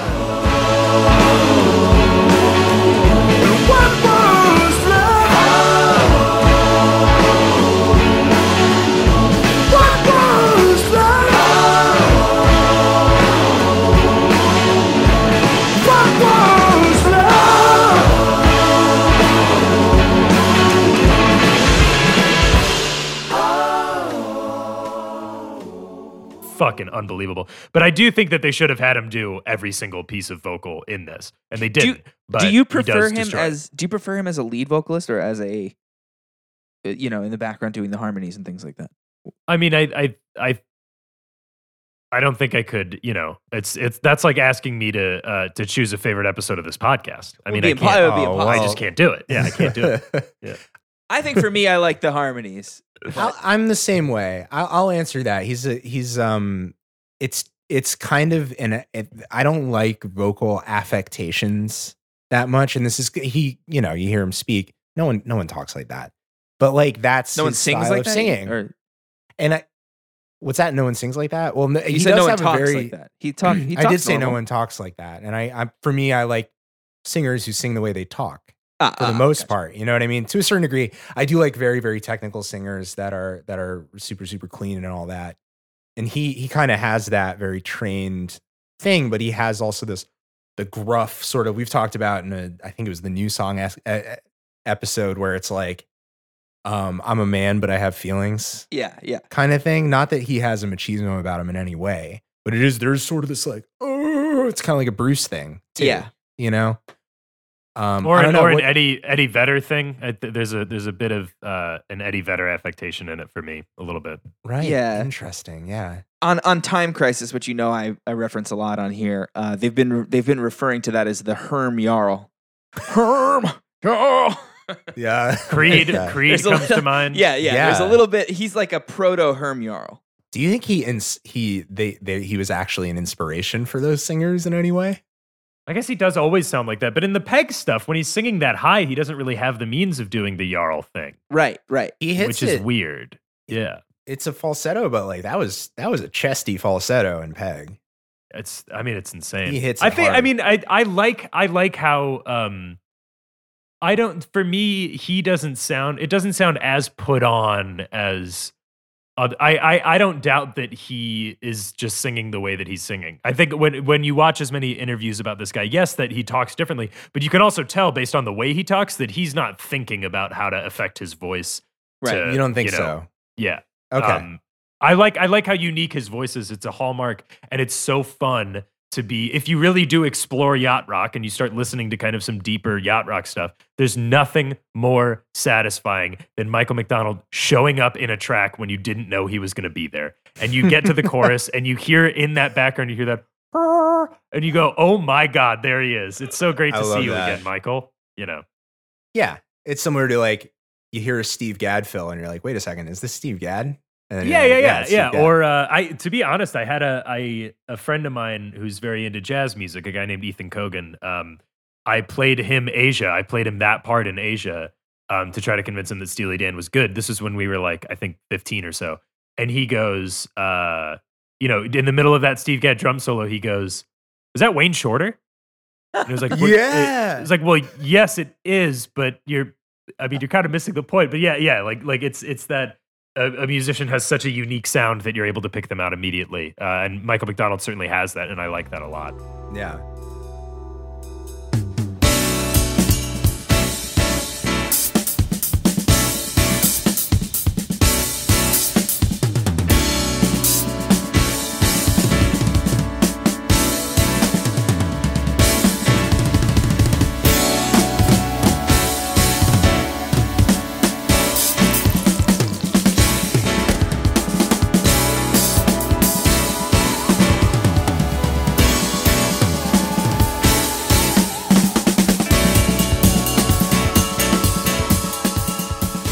That Wayne Shorter on the uh on That's Why? No, that was not. okay. Uh, I don't know who that was, but it wasn't Wayne Shorter. Okay. Uh, it was. Oh, I lost. I lost the tab. But again, Ah, Steve, you're sitting there like I, I feel like Steve. I don't know if I'm projecting here, but I don't think you care that much about this part. Um, it- uh, I, I, it's not that I don't care. I, I certainly can appreciate, you know, uh, caring about like like for example, I used to when I was like in high school, I really liked Stevie Ray Vaughan, right? And I Mhm. thought it was cool that when you listen to uh, "Let's Dance" or something by David Bowie, you could tell that's Stevie Ray Vaughan's guitar in the back there. Like you you knew, you know. Um so I I get it. Uh but I also think that like like there's a reason that like this music shows up at CVS, Mhm. you know. Yeah, the audience. We really do got to talk about who's the There's, audience for this. It's just so funny that like fucking music nerds can be like, dude, the Steve Gadd fill, like this this one bar is like blowing my mind. But like the average person is like shopping for, you know, Rolos or whatever uh at, at, at CVS to this. I mean, it's because it's a product. It's because it's Yeah. a product that's very easily digested. and, there's something about that disconnect that is like really fascinating, I think. Yeah. I mean, yeah. So now I think I'd, I'd like to do something um, and maybe take a look at some YouTube comments on a Michael McDonald song. And and Eastman, like, what what is a song that you think would be? I think like either like kind of a deep cut, but something that maybe I, I don't know. What what do you think would be a good song? We could do like a big hit, or is there something in particular you think would have some? Well, which I mean, which which do you want to do? We could do the we could do a big hit. We could do a um a song that gets clowned on a lot, or we could just do a song that I think is really great. That's a complete deep cut that doesn't get talked about very much. Let's do something that gets clowned on, and and I want to see the mix of comments on that. You could well, you could go to um, you could do I guess minute by minute would be one, or um, ain't no mountain. Uh, but this is not like I mean. I'm really passionate about his first record. Ain't No Mountain is when he started doing, you know, more like kind of uh, stadium concerts for old folks. So I, I mean, I don't know. At, minute by like- minute is another one, definitely. Yeah, minute by minute would be maybe a good one. Yeah, I do see he he kind of went the way in my mind of like if you watched PBS as a as as a kid, the like late at night when they're selling like a box set of CDs. and he would be definitely. doing a concert to promote it, and it would be like a medley of hits. Yeah. You know, um, let's check out let's check out minute by minute. I don't I don't know that one either, so let's listen to it for a oh, oh second. oh my god, what a tune! Doobie Brothers. Doobie Brothers are funny. Your I- I- passion I- for this music that is like that does not elicit emotion for most people that for so many people like i said is the background to the shopping experience is Right, the so point of it is that funny it's like oh this yeah. fucking song like i will drop everything I have a Minute- feeling we're gonna see though that a lot of people feel like Eastman on this. Oh, this has what two and a half million views yeah let's check Yeah, yeah, yeah. Um, let's do that. I'm gonna play the music video. version.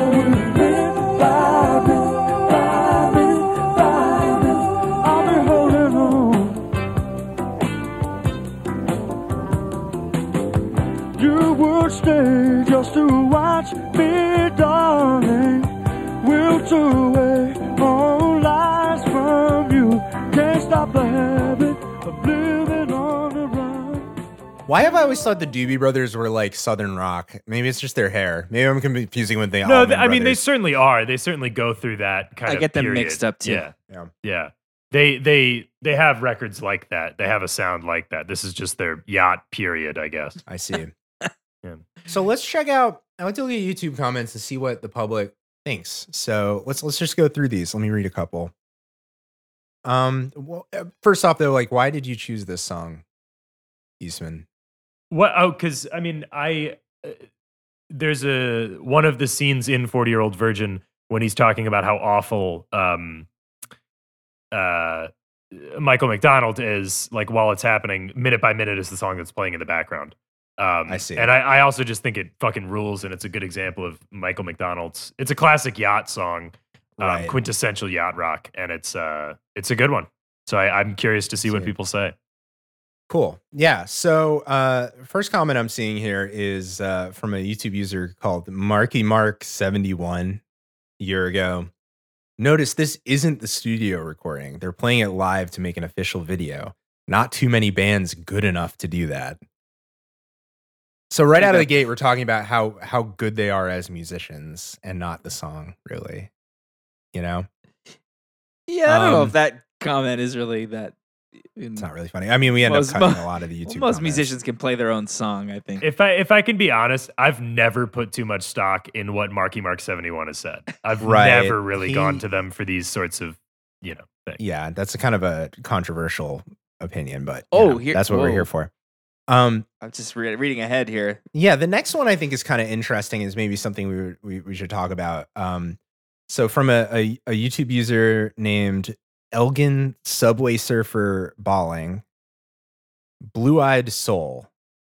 Back in the day before we saw McDonald, we thought he was black. His voice and vocal delivery are so smooth, spelled S M O O T H E. You can sip it through a straw. Um, Blue Eyed Soul is an interesting uh, movement that I think we should talk about for a second because this does kind of fall into the the maybe another problem with this music, or not a problem, but an interesting thing is is the the element of race. So what do you what do you guys think of that? Well, I kind of touched Before on it we- earlier about the, you know what I was saying about the way the music industry was and the sound of hegemony, as uh, Eastman so perfectly put it. I love that. Um, yeah, Blue Eyed Soul. I mean, this is the history of this is the history of popular music in America is white people appropriating the sound of black artists, right? Right. Um, and And so yeah. yeah, are we surprised? I mean, This this it's all, I mean, it's also it's it's also um, yacht rock can can be viewed as particularly egregious in the sense that it is uh, not only white artists stealing thing from black stealing things from black artists, but it's even a a, a a more commodified version of that in that it's white executives paying uh, mostly white artists to steal things from uh, a, a history of black music, but also paying black artists to make music for white people by white people and not be fully credited for you, you know what I mean? Mm. Yes, it's yes, a- yes, yeah. There are yeah, layers and it's, layers. It's not just an artistic kind of um, you know um, theft. uh, theft, but a but a, a- a kind of systemic uh, commodification of that kind of theft in a way. Okay, so here's here's a comment from the bastard gift eight months ago. Edited. Beautiful, s- yeah, ed- yeah, edited. I wonder what he got wrong. uh, beautiful, simply said, a midnight voice. Love it, love it. A midnight voice. Yo, I love that. I love this one. Yeah, Blake Shannon. The 60s and 70s were heaven. Love the Supremes and Flower Power. Love you too, Leonard Cohen. We're spoiled for choice now. Yes, and Gustav Mahler. the list goes on. Create art, music, and poetry. Better than creating war. Dude, that's There's- the that's the trilogy for me. The Supremes, Leonard Cohen, and Gustav Mahler. Just generally saying that music is good.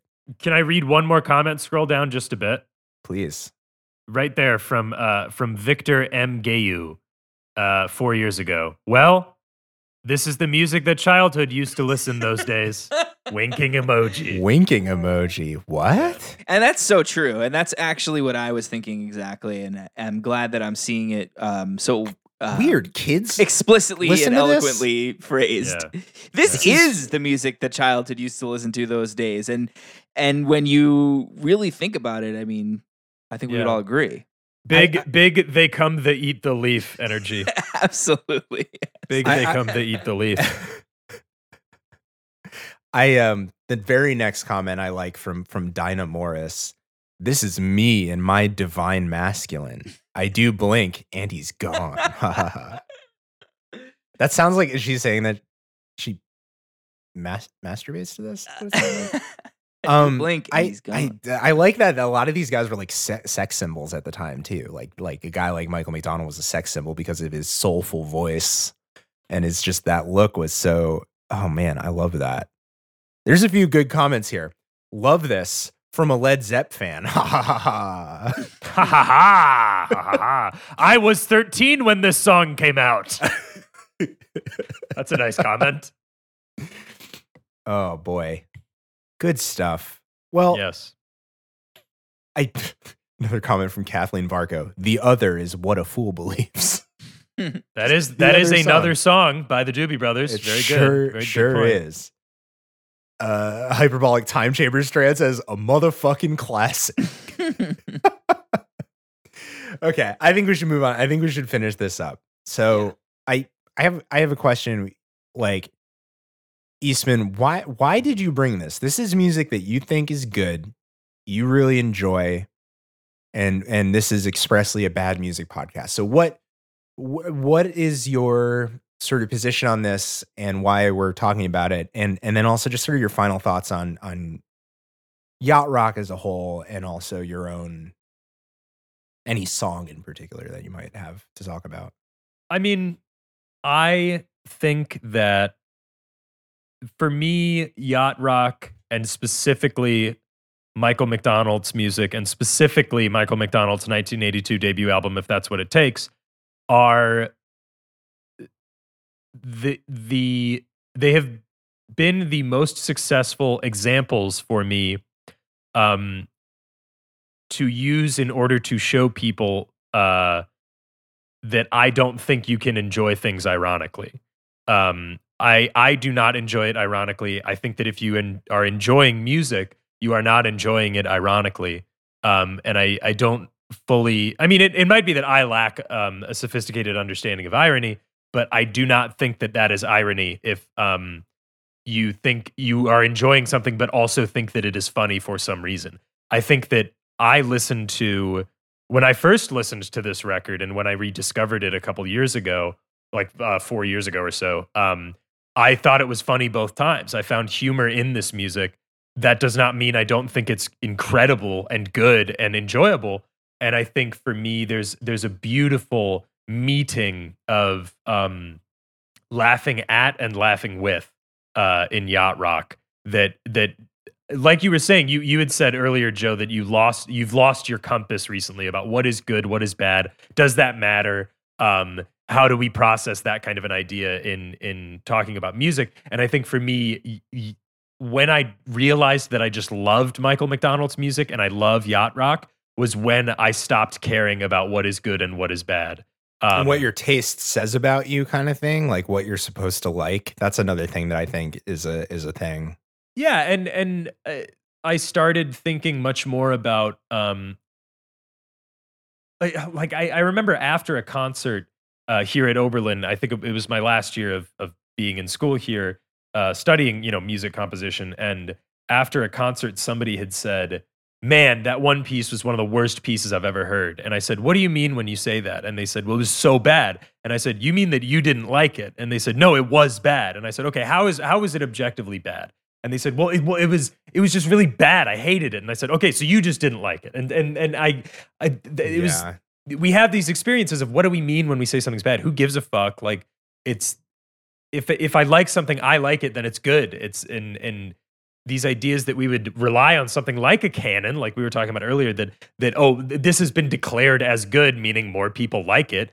Um, and and just for me, diving into yacht rock and giving up on irony, um, and giving up on trying to understand, am I enjoying something ironically? Am I not?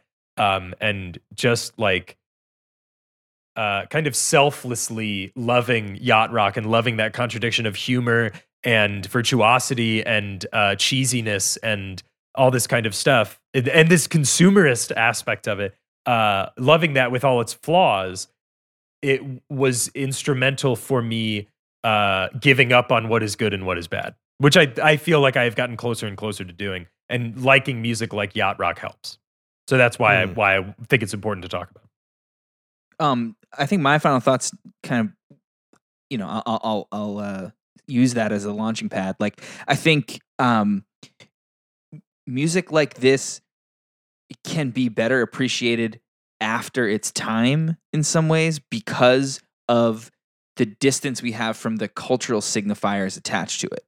And i think that that's where some of that irony comes from is feeling like there's a meaning to this music outside the music. Like it represents like we're talking about like um you know uh, cultural hegemony or uh, uh, racial superiority or you know all of these kind of things the the corniness of the dude what he looks like as he's talking to you know with his little Walmart outfit or whatever like all of these things that you know music music and identity are so linked but over time what that music means kind of falls it, it, it it's like it has like a you know car, what is it a carbon like a half life and it starts to uh you know deteriorate over time and only a little bit of its uh, initial cultural meaning is still attached and then you can hear it fresh again. And when we go back and listen to this music there is incredible musicianship behind the scenes. Right. if you are willing to uh, not attach the the sort of cultural meaning to it, and that can be d- doing that. You know, there's a whole question of if you should even do that, but when you do that, there it seems to be that there are a lot of mm. rewards there. You know, that's kind of my final thought. Mm-hmm. millions and millions of people love this music. They're not what maybe we think of as the relevant audience of music because they're older. You know what I mean? Yeah, and, and because like we're uh, this- elitist fucks that decide that some people's opinion doesn't matter, and yes, you know, yeah, we started yeah, yeah, a fucking podcast to shit on music. You know what I mean? Like, like I, I, I just think that like, yeah, I've always had an appreciation for it, but like, I'm a nerd. I came up listening to music to learn it. But am I gonna sit and listen to this stuff? You know, I don't know a lot of Eastman these things. is. I haven't Yeah, listened to the whole yes, song. yes. I'll, I'll answer. I'll answer that one for you. Yes, Eastman, I know you do. I know you do that. You like this stuff. My taste is such that I, I might not, I don't know, I might not get through it because I'm like, all right, cool, cool, cool. Yeah, yeah, yeah. But I'm not going to sit there and learn, like really listen deep and sit down and do it. That, that I'm just not going to. I, I maybe now I'll, I'll go a little deeper, but I appreciate it. But I appreciate it in really small bites to go, yeah, that's what the thing is. And you know what? Maybe people are wrong. This is actually really, really good. And and I I I think that's right. But like, you know, and then also knowing who these guys are, they're just inoffensive as people too. A lot of the time, I don't know. The fact that uh, Skunk is like a like a weapons guy is mind blowing. I was gonna say that the, the yeah some of the, some of the bombing terrorists is offensive, it, like not inoffensive, but but Yeah. but some of them do seem like genuinely wholesome, gentle Musicians, as I, artists. as I said, if you can separate the cultural baggage from Yeah. the music, the music, and should we is the question, and Yeah. no better example than that. I, I'd love to hear in and uh, if anyone has opinions about yacht rock or this type of music of like it it really pisses you off or offends you or anyway, like email us, turn it down podcast at gmail.com. Uh, we'd love to hear from you. We've heard from some people recently. I, I want to just say that in our previously released episode about um uh Friday by Rebecca Black. Turns out veterinarians make a good amount of money, but not enough money. Thank you, Dan, for for hitting us up, Dan Clark, for emailing us about that because you know, I don't want to I always want to respect everyone's profession and I I have a hell of a lot of respect for veterinarians and I I wish they made more. Cuz you know, all God's creatures are deserving of good health care, you know. And and And on that, we can agree. yes. That's something we can all agree on right here, right now. Right now. Yeah. I'm gonna put my foot I'm gonna draw the line in the sand. Medicare for all pets. I really appreciate all of you for listening. Um, despite the music that we've sort of subjected you to and and our insistence on making sure you know all of our opinions about everything. Um, and I, I hope everyone's doing okay. You know, I hope this is a little moment of of uh, calm for you as you listen to the smooth sounds of the Doobie Brothers, Michael McDonald, Steely Dan. Steely Dan gets a little edgy sometimes. They're named after a dildo. Mm-hmm. Very true. In, in a in a uh, in a um, Burroughs? Burroughs, yeah. Was it Burroughs? I think it was Burroughs. Yeah, edgy stuff.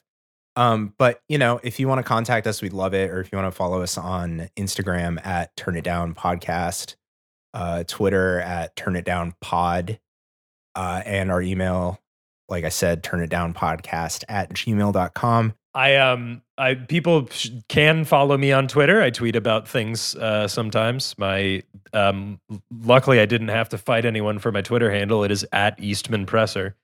Um that was pretty straight ahead to get that one, given that my name is uh, irregular. Um, but no, I, I have nothing to promote at this time. I will say that that you and Steve have collaborated on some some music on uh, some some that have been featured on some other podcasts. I think if anyone wants to hear some outstanding parodies, speaking of humor and music, you should check them out.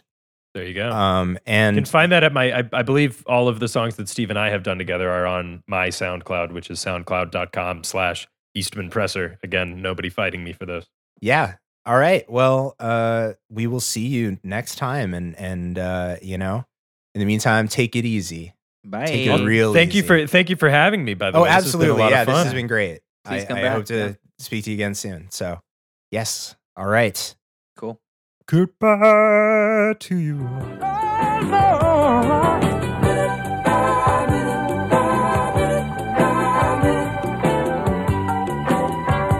I've been holding on.